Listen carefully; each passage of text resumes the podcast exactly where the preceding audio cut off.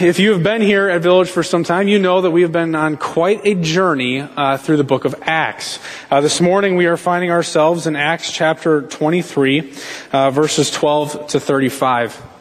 And as I was thinking, okay, how do you intro into a message where you've been working through a book that's mainly a bunch of stories that have worked together? And, you know, the important thing, I thought, well, in our day and age, we watch a lot of TV. We watch Netflix, Amazon Video, whatever it may be, and there's always new episodes coming. And so we're familiar as a culture with this idea of a new episode, a story continuing on that might be released in a week to come or whatever. And you watch one episode, and it kind of leaves you on a little bit of a cliffhanger. You're like, I wonder what's going to happen next. And then the next week you come in and you pick up where you are. And in some ways, that's kind of what our journey through Acts has been like. We've seen little episodes week to week of things that are going on. And each week as we finish up, we should be left with this pause and then a desire to know what's next. What is coming next? You know, this is a story. The book of Acts, Luke is chronicling the history of the early church and the Acts of the Apostles, the Acts of the Holy Spirit, as the young church is being established and growing in the region of Israel and throughout Asia Minor. And so there's things that we're learning and seeing every single week that are new. We're seeing God work in some crazy ways. And so I thought, well, here's the important thing. If you were to watch a TV show and you just went to season 3, let's say, and you pulled up episode 6, and you just watched that episode, you might be like, who are all these people? What is going on? And how in the world did we get here? So I think it's important to give a little bit of context. So some of you may be picking up with us for the very first time this morning, and you're wondering, well, they've been working through this whole series. I wonder where they're at and what they've been learning about. So just to give a little bit of context into the last couple of weeks, if you were to go back to Acts chapter 21, we are going to have seen what we have learned is Paul has been on his third missionary journey, and God has put on his heart a mission for Paul to head back to Jerusalem. So Paul has begun this journey along with some companions. And these companions were leaders and representatives of many of the churches throughout the region of Asia Minor. And they are traveling back to Jerusalem. Their plan is to get there before the day of Pentecost, because that's when the closing end of a festival, and there will be many people there. And Paul's desire, as is in every city he's gone through throughout the book of Acts, to go and to preach to the Jews the gospel of Jesus Christ and the resurrection from the dead, and his hope in that. And so Paul's desire is to do that in Jerusalem. And strategically thinking, he says, hey, there's going to be a lot of Jews in Jerusalem right now. And so they've gone and they've journeyed back. And we're going to, in Acts 21, later in the chapter, we saw that they arrived in Jerusalem. This whole story, we spent weeks building up to this journey back to Jerusalem. And finally, they've arrived. And they spend some time, they meet with the leaders of the church in Jerusalem, and they share the testimony of what God's been doing in their ministry to the Gentiles. And this has caused the church leaders and the Christians there in Jerusalem to worship the Lord. Hey, this is awesome. We're seeing so many people come to faith in Jesus Christ. We're seeing God work in some magnificent ways. What an encouragement. Let's worship the Lord together. So they do that, and then kind of on the heels of that conversation, we say, hey, you know what, they're like, we got some Christians here in Jerusalem who come from a Jewish background, and they're still zealous for the Old Testament law and their traditions, and, you know, they've heard these rumors, Paul, that you've been going around and saying that the Old Testament is no good, you're teaching against it, that we should just leave it all behind, and we kind of understand that that's not really what you're teaching, and so we have this idea. Why don't you participate in a Nazirite vow along with some of these other men from Jerusalem, just to show, kind of as a point of unity, that you're not saying forsake the whole law, but no, you're not relying on it for salvation. So he agrees to do this. In the course of Paul taking this Nazirite vow, some Jews who were not believers came, and they were not okay with some of the things taking place. And they started mobbing and beating Paul. And this riot that kind of took place caused the Romans to pay attention to it. And they came in, and they see Paul as the guy that apparently started this whole thing in their perspective. So they arrested Paul. And they decided, you know what, we are going to literally beat the truth out of him, and they intended to flog him to find out why in the world there's all this chaos going on around you. And in the process of that, Paul says, hey, I am a Roman citizen. You can't really do this. So it changes the whole thing that's going on. So the Romans are like, all right, well, we still need to figure out what this is all about. So why don't we handle this diplomatically? So they call a meeting. Paul, the Romans, and the Sanhedrin, which is the council that's spoken of earlier in chapter 23. The Sanhedrin's made up of the Sadducees and the Pharisees. And Paul gets to give a defense before the group, and he says, I am on trial for my hope in the resurrection of Jesus Christ. And, well, the Sadducees didn't believe in this, and the resurrection from the dead. The Pharisees did, so this caused this huge argument. And in the midst of this argument, apparently things got violent enough that the Romans were afraid that Paul was going to be torn to shreds. Now that's a meeting right there that you will never forget. And so the Romans take Paul out. And that's kind of where we pick up to our passage today in verse 12 of chapter 23. It's important for us to understand that context, and we're going to go back and see some of those things again later as we read through this passage and spend some time discussing it. But before we do that, let's read our passage, read what Luke has recorded for us in these verses. So Acts chapter 23, starting in verse 12. It says, when it was day, the Jews made a plot, and they bound themselves by an oath neither to eat nor drink until they had killed Paul. There were more than 40 who made this conspiracy. They went to the chief priests and the elders, and they said, we have strictly bound ourselves by an oath to taste no food until we have killed Paul.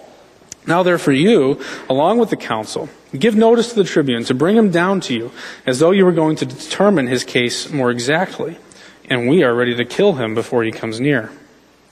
Now the son of Paul's sister heard of their ambush. So he went and he entered the barracks and told Paul. And Paul called one of the centurions and said, take this young man to the tribune, for he has something to tell him. So he took him and brought him to the tribune and said, Paul the prisoner called me and asked me to bring this young man to you, as he has something to say to you. The tribune took him by the hand and going aside asked him privately, what is it you have to tell me? And he said, the Jews have agreed to ask you to bring Paul down to the council tomorrow, as though they were going to inquire somewhat more closely about him. But don't be persuaded by them, for they have, for more than 40 of their men are lying in ambush for him, who have bound themselves by an oath, neither to eat nor drink until they have killed him. And now they are ready, waiting for your consent. So the tribune dismissed the young man, charging him, tell no one that you have informed me of these things. Then he called two of the centurions and said, get ready 200 soldiers with 70 horsemen and 200 spearmen to go as far as Caesarea at the third hour of the night. Also provide mounts for Paul to ride and bring him safely to Felix, the governor. And he wrote a letter to this effect. Claudius Lysias, to His Excellency, the Governor Felix, greetings. This man was seized by the Jews and was about to be killed by them when I came upon them with the soldiers, and I rescued him, having learned that he was a Roman citizen.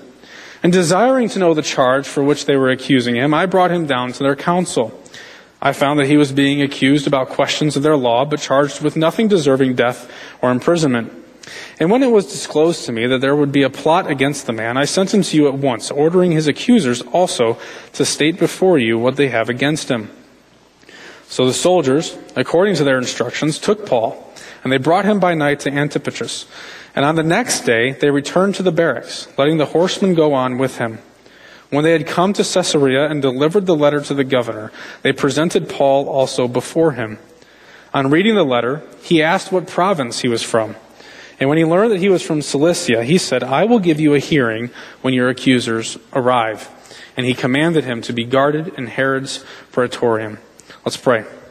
Heavenly Father, you have put this passage before us, Lord, to teach us, to challenge us, to inform us of things. And Lord, I pray that as we spend the next few minutes to study it, to talk about it, to unpack it, Lord, that you would teach us, that you would open our hearts to what we would need to learn, that we would learn more of who you are as a God.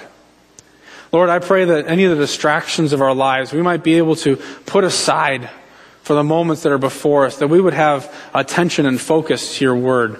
Lord, I pray that your spirit would work in each of our hearts to convict us of our misunderstandings, our wrong thinking, and spur us on to greater obedience to you. I pray that you would be honored and glorified, and that truth, your truth, would be presented in the moments to come. We pray this in Christ's name. Amen. Well, I had told a friend that I was preaching on Acts 23, verses 12 to 35, and they said, "Ooh, that's a tough one. There's not a whole lot there. It's kind of just a story." In some ways, he's right. There's no commands. If you remember what we just read, there's nothing that says, hey, all believers should do this, that, or the other. There's no clear exhortations or encouragements to believers. There's no clear doctrinal teaching, as Paul would sometimes do in his letters, say this is what we should believe, this is how we should act. What we have before us from Luke is a story. We have him telling the events, and this is where we have to remember that the book of Acts is a story. Luke has written it as a historian to chronicle the events of the early church, and he's writing to his to Theophilus to let him know of what's going on. And so it could be tough to look at a passage like this and say, well, all right, well, what do you do with it? What do you do with a story in Scripture? That doesn't seem to indicate our behavior in some way or another. How do we respond? Well, we have to remember that in 2 Timothy, Paul would write to Timothy and tell him that all Scripture is breathed out by God and is profitable for teaching, for reproof, for correction, and for training in righteousness, that the man of God may be complete, equipped for every good work. So we know that there's purpose for this passage. It's not just there for us to come together and have big church story time where we read a story and say, oh, okay, now go have a good week. There's purpose to it. It is to edify us. It is to train us. It is to equip us to do the good works that God has called before us. Now, you might ask the question, well, why would Luke include these details? And I would say, one, I think Luke's filling in the gaps. Right? One thing that could happen is Paul's in Jerusalem and perhaps we're made aware that there's some conflict and he could have skipped over some of these details and then bam, next thing he said is, hey, now Paul's in Caesarea. He could have done that and we would have been left sitting there, how did Paul get to Caesarea? When did Paul get to Caesarea? Why did Paul get to Caesarea? What on earth is going on here? Okay, Luke's filling in some of the details. And those are important to stories, right? My wife would tell you that I'm not a detailed person when I tell stories. She gets kind of aggravated. She'll be like, hey, how was your day? Did anything exciting happen? I'll say something that happened, and she'll be like, so, give me some more. I'm like, that's all I got. I don't know. She'll be like, so, but how did they respond? How did you respond? What exact words? What was their tone of voice? What was your tone of voice? Well, did they make any expressions? I don't know, right? I'm like, apparently I just didn't pay enough attention. And she gets kind of aggravated because she likes the details, all right? She comes from the Pilkington family. When the Pilkingtons tell stories, you sit down, grab a cup of coffee, you'll be there for a while, okay? Because they are detail people. I'm not, okay? So it's a good thing Luke's telling this story and not me, because you would have had a much different tale. But I think Luke shares the details, not just because Luke's a detailed guy, not just because he's like, hey, you know what, I just want to be as thorough as possible, right? Because Luke could have shared more details.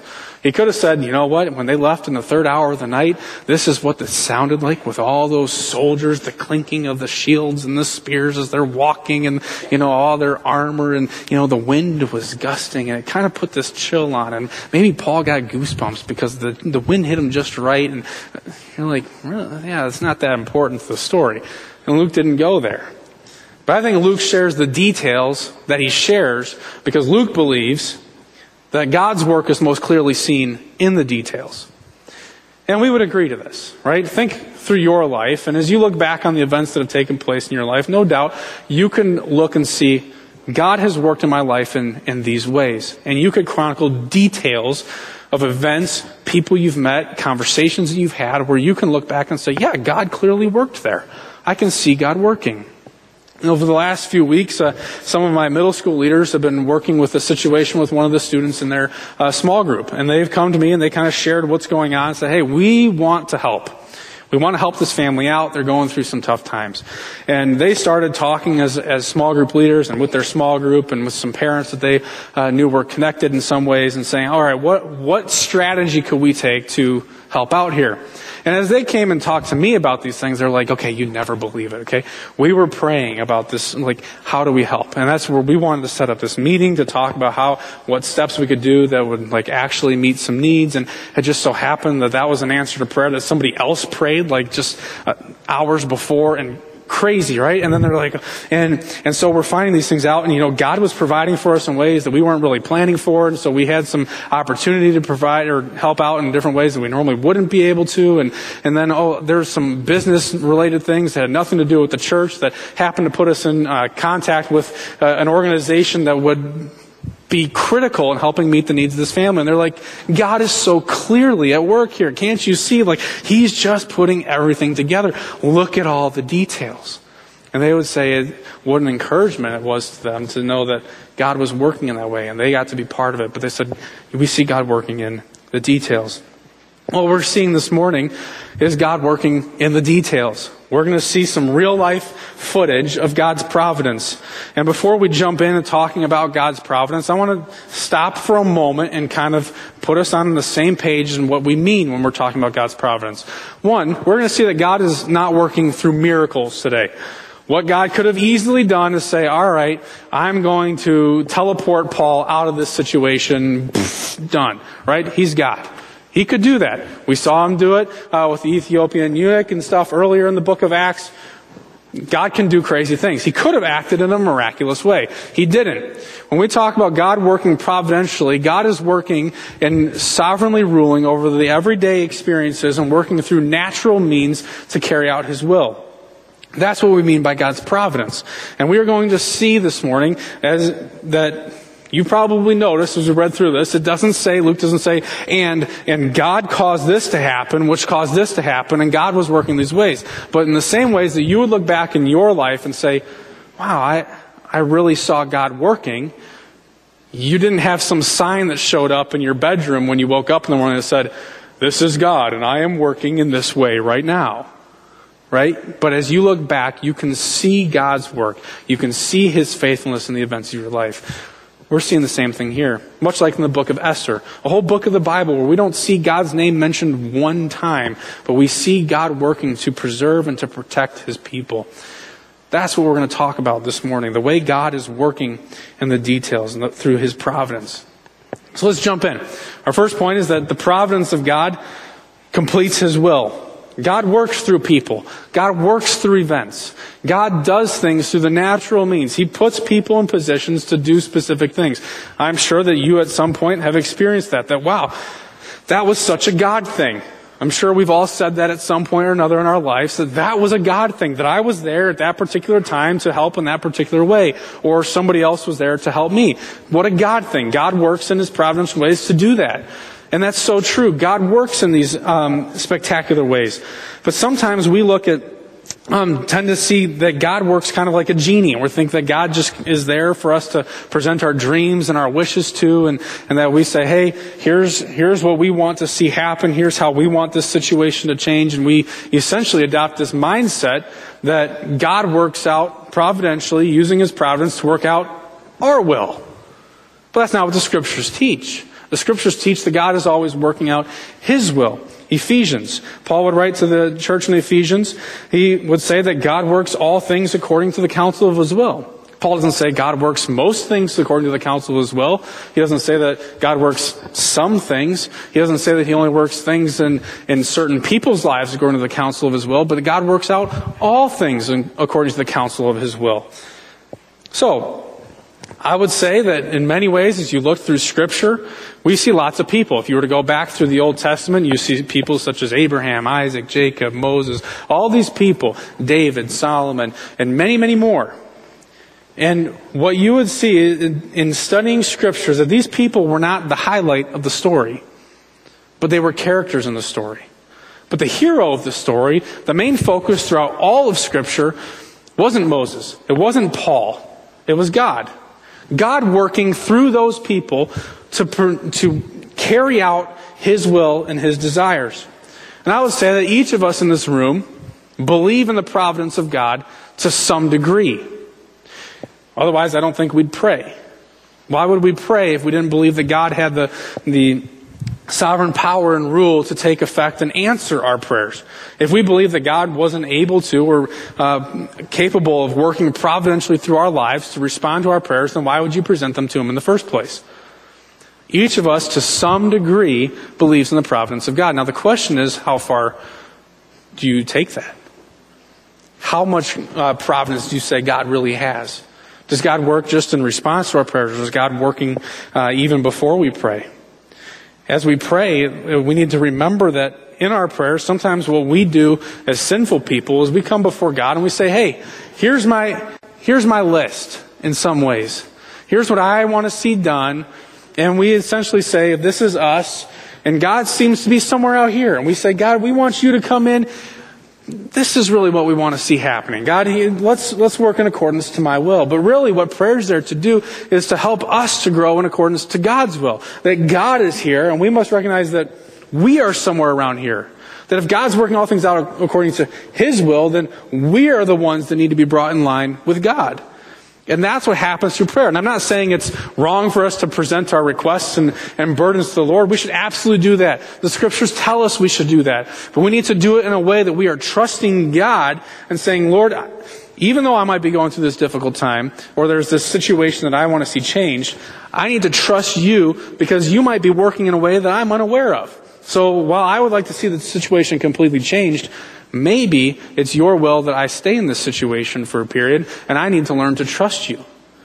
I need to follow you in that. So we need to be careful as believers that when we look at a passage like this, we don't even just come and say, hey, you know what? It's easy for us to look at these 20-some verses and say, look at the providential protection of God as he protects Paul. Yeah, there's a murder plot brought out against Paul. These Jews, 40 of them, they have created this assassination plan. It's going to happen tomorrow. Here's how they're going to do it. They're going to kill Paul. Okay? This terrible, evil thing has come up against Paul. We could say, wow, then God just, he made it so that his nephew would hear about these things and be able to do something. He comes and tells Paul, and the information goes up the chain all the way to the tribune, and they were able to get Paul out of there. Look at God's providential protection. Praise God. And we should praise God because he did providentially protect Paul. But what we need to be careful of is to not say that God's providence only influenced Paul's protection. But perhaps God's providence also put Paul in that situation where he would need to be protected. This is where looking at these 20-some verses, what we tend to do, especially with a narrative passage, is we look at them like this. And we kind of close ourselves off to everything else that's going on in the book of Acts throughout Scripture that's taking place. And we say, what do these 20 verses have to tell us? And you look at them like this, and you start to learn these verses pretty well. But what we need to do sometimes is say, hey, step back. Instead of having a tunnel vision, we need to see the bigger picture. And as we see the bigger picture, we can start to see how God is working in different ways. Right. So some of you might be sitting here and saying, Jeremy, I'm not quite sure I'm with you on the whole God working through putting Paul in that situation where you need to be protected. Well, let's look at that. Okay, I don't want to just say it and not show you why I'm saying it. If we're in Acts, we are currently in Acts chapter 23, verses 12 to 34. If you were to step back, and this is where I think it'd be pretty cool if we could just take our Bibles and lay them out as like a big sheet in front of us, so you could just kind of see things. Because sometimes when we flip, it's just, we don't get that. We don't get it. All right? But if you were to go back to Acts chapter 21, I've talked to you about what was going on. Paul's working on his journey back to Rome. Well, as they were journeying, not to Rome, I'm sorry, Jerusalem. While they were journeying back to Jerusalem, they would stop. Their journey was much different than our journeys, right? Some of you guys may have traveled 20 plus miles to get to church this morning. It took you a half hour, 40 minutes. That's great. Well, when they would journey, they wouldn't be able to do that. They wouldn't be able to hop on a plane and travel around the world in a matter of hours. It took months. This journey for them to get back to Jerusalem was a journey. It really was a journey. And so they would make many stops. And as they would stop, they'd find believers. And they would spend some time with them and fellowship with them, sometimes for weeks at a time. And many of these believers, when they heard that Paul was wanting to go back to Jerusalem, would encourage him and challenge him, why are you going back? Don't you know the only trouble's coming? Because they know that as Paul has traveled throughout Asia Minor, he'd go and he'd preach to the Jews, and the Jews just did not receive that message very well. Paul was beaten, he was stoned within like an inch of his life, he was chased out of towns, he's been arrested, blah, blah, blah. Nothing good seems to come of that. And now you want to go back to like the Jewish headquarters of the world? During like one of their big festivals? What's wrong with you?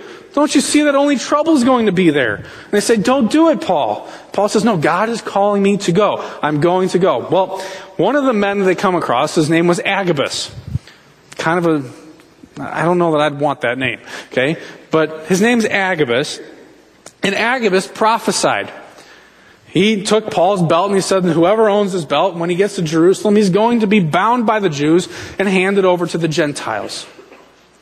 Well, now if we're looking at all the things that are in front of us within their context, we see that just a couple chapters before, Paul was in a sense, he was warned, this is going to happen. So you have to ask the question then, is Paul's situation a surprise to God?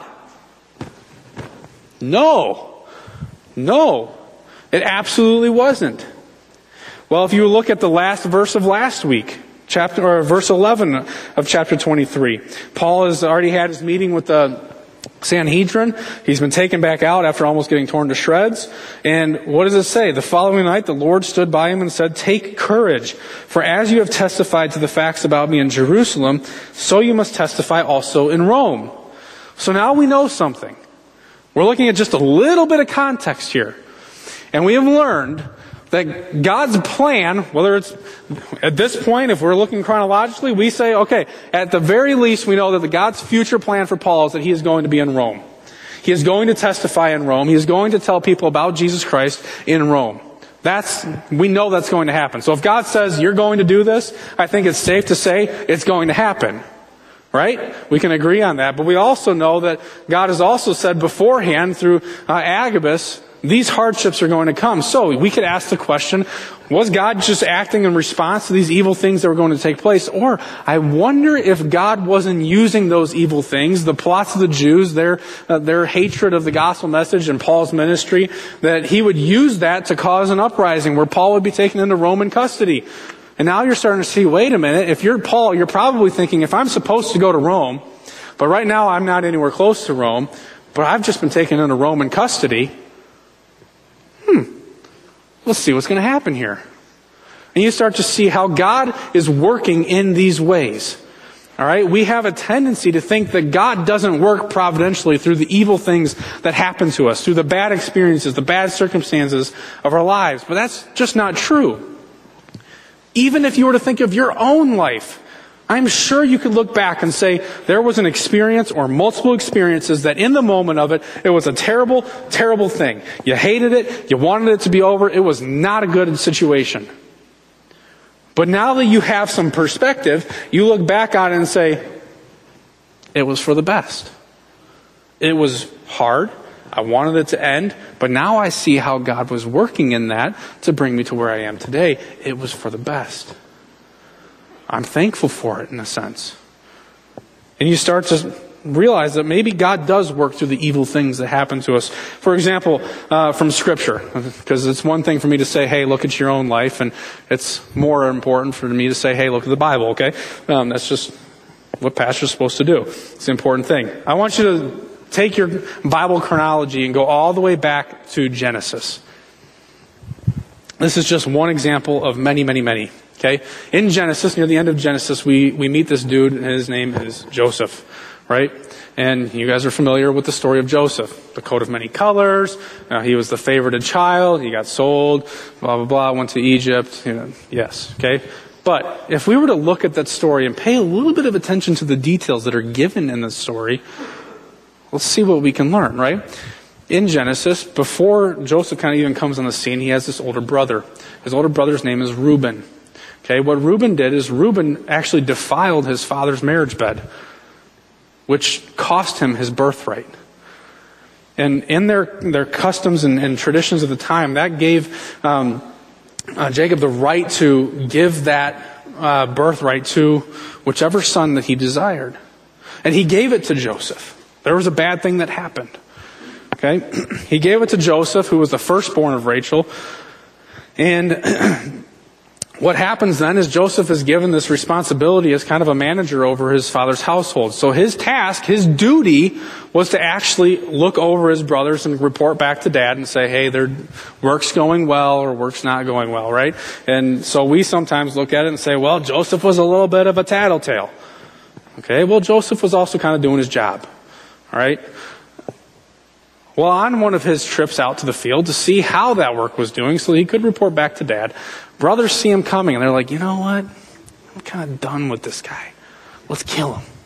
let's kill him. And they're like, well, okay, maybe we won't kill him. Well, let's not do that. We'll just throw him in a pit.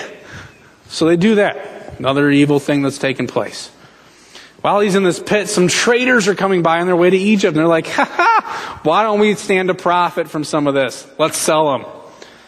Heave him out of the pit, sell him. Imagine being sold by your siblings.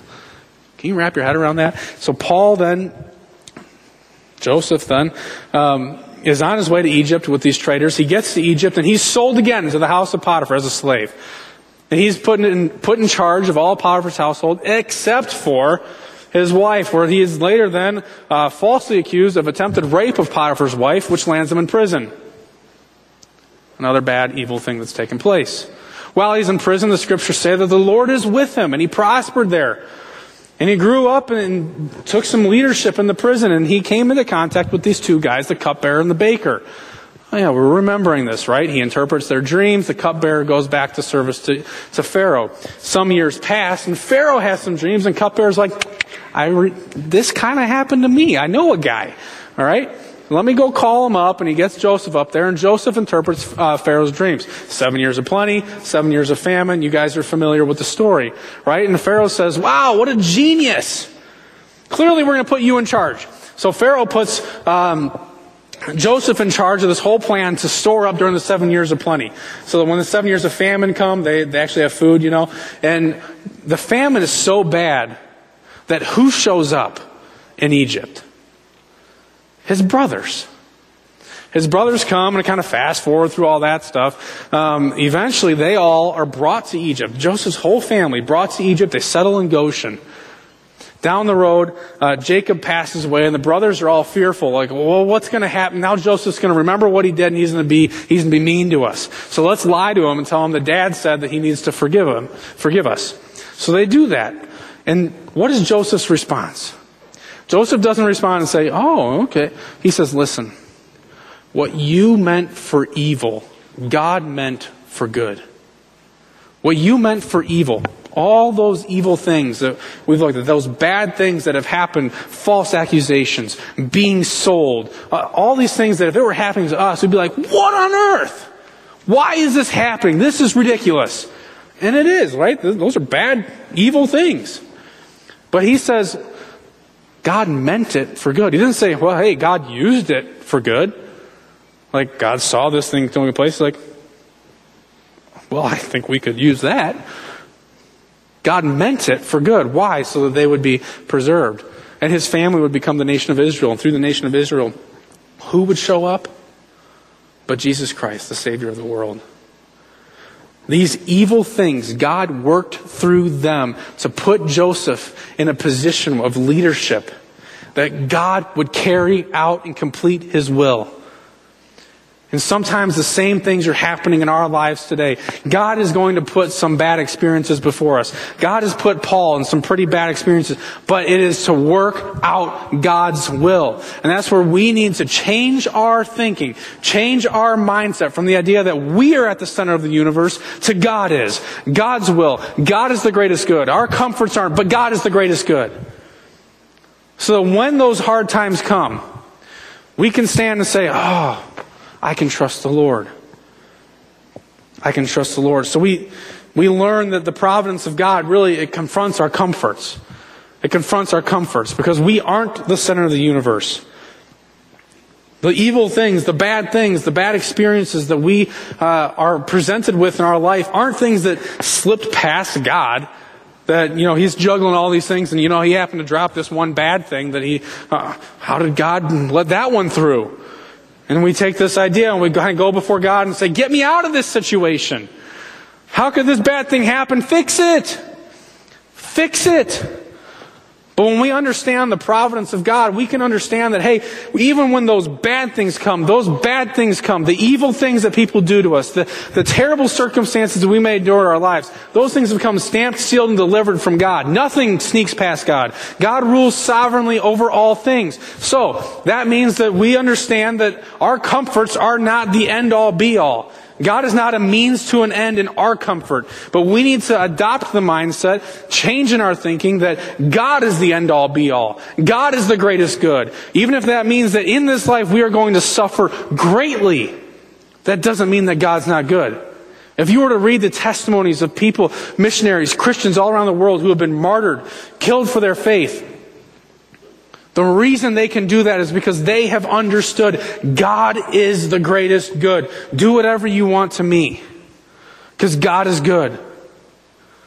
So if you stood before you and had your life on the line, and all you had to do was deny Christ to live, you could stand and say, I will not deny Christ. Because to lose my life is to gain. This is not the end. God is the end. To become more like God, to experience His blessings in a deeper and more rich way, to see God for who He is, the completion of God's will. We are called to that story. That does not mean that we are going to be comfortable. God is going to call us, even as Americans, with all the comforts and the freedoms that we have, to do things that are uncomfortable. You're going to step out of your comfort zone. You're going to have to address situations with family, with friends, with people in this church, with neighbors that are hard to deal with. They are awkward. They are not fun. Maybe someone's going to have to address one of those with you. Don't complain about it. But trust God. He might be working through those bad experiences to carry out His will, just like I'm sure many of us have experienced in the past. Yet how blinded can we become when we're there again, and it's almost like we forget what's happened in the past and say, what's going on? What is happening? But trust God. See, His methods are often different than ours. We would, honestly, if you were in this situation, you had the role of playing God, you would probably, Bruce Almighty, he just clicks yes to all the answered prayers because that's just the easiest thing to do. We'd probably be like, hey, let's just zap Paul out of there. I'm God, I can just zap him out. But God has chosen to work through these different ways. And I got to be honest with you. God's plan here was not a very good thing for Paul. Good in the sense of comfortable and pleasurable. Imagine being beaten, having people plotting assassination attempts against you, being taken into custody, being falsely accused of things. We would sit there and be like, oh, I can't catch a break. What's going on? But God was working through that. God's timing is different, right? We want things now. Little kids, okay? You have little kids. I don't have little kids, but I was a little kid, all right? And I remember when I was a little kid. And you know something good's coming at the end of the day. How does that day go? It is the longest day of your life. It's never going to get there. And you start complaining to mom and dad. Well, can't we do it now? Can't I have it now? And they're like, Just wait. It'll come. Be patient. And as a kid, that drives you nuts. Well, here's the deal. We are all little kids to God. Because we go before God and we're like, come on, God, now. Why aren't you moving faster? Won't you bring this about now? It's just our timing is different. It's not the end of the day. It's maybe 2 years. It's maybe 5 years. And we're like, come on, God, now. And God's saying, wait, just chill. Trust me. My timing is different. And on the flip side, sometimes God might be like, okay, dude, you need to get moving. Okay? You lost that job. And you're like, well, I wasn't ready to lose that job yet. And God's like, well, I was ready for you to lose that job because I want to put you somewhere else. And we're sitting there like, I wasn't prepared for this. I wasn't prepared for that medical diagnosis. I wasn't prepared for you fill in the blank. And God moves you a little bit faster than you'd like to move. God's timing is oftentimes different than ours. But we need to still trust Him in that. See, the providence of God doesn't give us excuse to kind of sit back, kick back, and relax and just assume that God's going to just do everything. It calls for our action. If you look at our passage, Paul doesn't find out about this murder attempt. He doesn't sit back in his cell and say, oh, son of my sister, why do you worry about these things?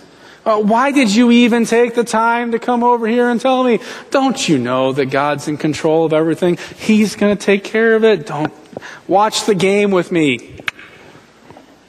It's not what Paul does. What does Paul do? He says, hey, centurion. Called by title. Imagine that. You're only called by your title. Whatever.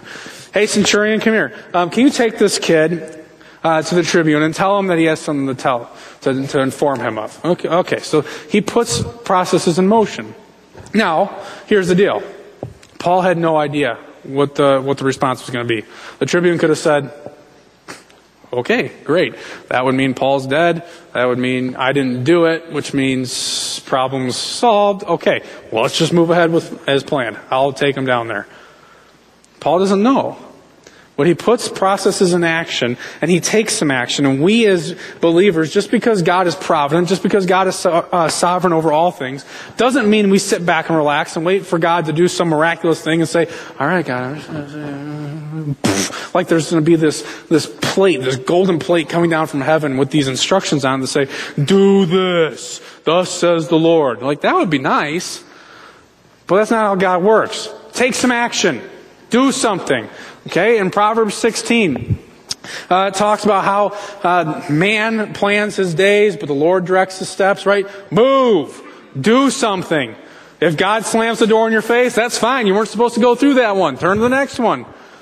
Do something. God's going to direct. God is going to move. We need to act. God's providence calls for our action. Why? Because God works through the events of humans. The events of our history, the events of our lives, God is working through it. If all humanity just sat back and did nothing, God has chosen to work through us. He's put us in the game. Okay, so that doesn't mean sit back. If you're in the game, you do something. Okay, in the world of sports, if you get put in the game and you just stand there and do nothing, God bless this kid that was on my team a couple years ago. You put him in the game and that pretty much is all he did. He had no idea. What do you want to do? You want to take them out of the game because they're not helping. They're not doing anything. God's put you in. Do something. Act. John Piper, I just happened to stumble across this last night, and I thought, wow, that's kind of cool. All right. If you're taking notes, you can write down in a vertical line, APTAT, APTAT, if you want to say it. He talks about these things. He says the A is admit. All right, when we're doing things for the Lord, we have to recognize that in and of ourselves, there's nothing. I say, Jeremy, I cannot get up and preach this sermon. I cannot do it in a way that is going to be effective and meaningful for the church on my own. I can't do it. I'm stuck. Admit it. Admit it. John 15, we can do nothing apart from Christ. You can't do anything. You're serving in children's ministry. You're serving as a host for a mom village table. You're serving in student ministry. You're serving as a small group leader. Maybe you're an elder. You name the ministry that you're involved in. You can't do it. Admit it. Humble yourself. I can't do it. But then pray. Lord, I can't, but you can. You can. Help me, Lord. Help me get up in front of the church and be able to speak clearly. Help me not to shake myself off the church or the stage because I'm scared to death. Help me to stick to the truth that you have taught me. Help me to minister to these people who are going through a difficult time. Help me to speak truth. Help me to, Lord, you have to do it. Pray. And then trust. Trust in the promises of God. The scriptures are full of promises. Cling to those promises that He will act, He will do, He will provide, He will, and trust in those promises. Don't just say, hey, I acknowledge that, I believe it, but cling to it. Trust it. It's like when I was a little kid, all right, and I just popped into my head. It's like when my dad takes me to Sunday school class. I don't know these Sunday school teachers. Quite honestly, I'm scared of them. No offense to you Sunday school teachers out there, but I would have been scared of you, okay? And Dad says, hey, you got to go to Sunday school. And I'm like, no! So what did I do as a little kid? Right on Dad's leg. Because, well, then he has to go to Sunday school. And I'm more okay with that. That's what we do with the promises of God. You cling to the promises of God. Don't just say, oh, but, okay, yeah. No, you cling to the promise of God. Trust it. Believe it. Live your life in light of it. Believe that God is going to follow through. And then he says, the A, that's act. You admit where you can't do it. You surrender it to the Lord. And then you do it. You do something. And you trust that God is going to work. That God is going to do what God can only do. And then you thank Him. You thank Him like crazy for how faithful He is, for all that He's doing, for helping you to minister to that family, for helping you to reach that kid. When you hear their story of how they're learning to trust in Jesus Christ, Lord, thank you. I can't do that. I can't change hearts, but you can. Thank you for using me. Thank you for letting me be a part of their story. Thank you for helping me be a welcoming face to visitors who come to our church so they can come and feel welcomed. Thank you, Lord. But don't just sit back. Do something. And lastly, we learn that the providence of God, it champions peace and confidence. It champions peace and confidence. I admire Paul. You read the things that are happening with Paul, and if it were any of us, most of us, there's some of you that I'd be like, dude, you would be just fine, for sure. But many of us, we'd be like, freaking out. What is going on? God, you called me to go to Rome, and now I'm in prison, and these people want to kill me. What in the world? Paul doesn't freak out. He's like, okay, all right, son of my sister, go ahead and go share this news. Paul doesn't have to freak out because Paul trusts in the providence of God. Paul trusts that God's in control. And so he can embrace those that come. Before he went to Jerusalem, he says, listen, I am ready to die for the sake of Christ. So that when that hardship comes, you can say, I can trust the Lord. I can glorify Him in this. When that great scenario in your life comes, you get that promotion, or you enter that next stage of life, and you're so excited, you can say, bless the Lord. That no matter what, we can have peace and confidence that the circumstances that we face in our lives are not some surprise to God. They're not out of His control. See, we don't serve a God that's frantically responding to the evil things that are happening, as if the world's crumbling around Him and He's like, ah, right?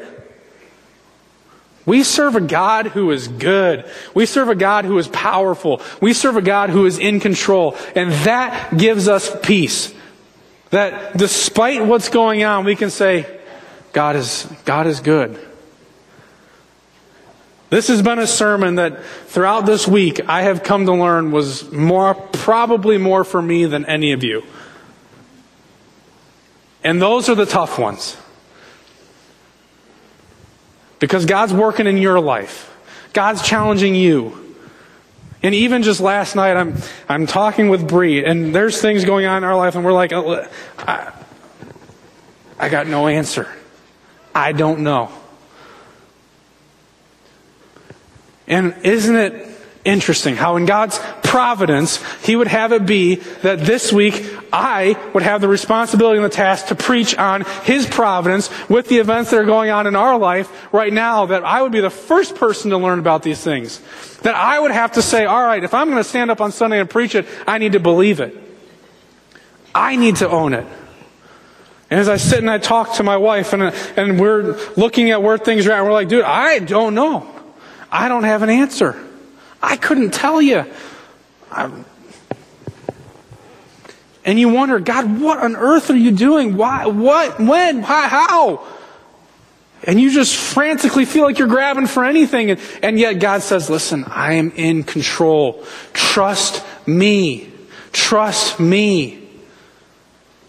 And I had to sit there, and I can tell you, last night as I'm talking to my wife, I'm like, yeah, dude, like, I'm stressed. I don't know. I got to be honest in that. But you can also have some peace and say, God's bigger. God's put us here. God's given us this. How foolish would we be to not trust Him in it? We need to trust Him. And even though we may not always know what that next step's going to be, what that next thing's going to look like, we got a ministry fair. Some of you guys are maybe thinking about serving the ministry. You're like, I'm scared. I don't know what that's going to look like. Trust God. Just go have a conversation. Who knows? Follow God, trust him. And I say that because I had to say that to myself. Follow God and trust him. He is in control. And that's why we can have confidence. Not because we don't know or whatever, but because if God's brought you here, he'll bring you through. If God wants you to, Bree always jokes and says, if I was born to be shot, I'll never be hung. It sounds so morbid, right? I'm like, what's wrong with you? But her point is like, all right, listen, if God's calling me to something, that's what he's gonna provide for. That's where he's gonna lead. That's where he's gonna equip. That's where he is going to be good. Trust him. So have confidence. I don't know what all you guys are going through right now. I know there's people in here who are just rejoicing. Right now is a great time in life. Praise the Lord. Praise the Lord. He's brought you to a good season. Use that good season to praise the Lord. Use that good season as a testimony to other people of the God's goodness. For some of you, you are in the toughest time of your life right now. God's put you there. Find peace. Find confidence. And that he's got you. Trust him. There's great peace in surrendering it over to the Lord.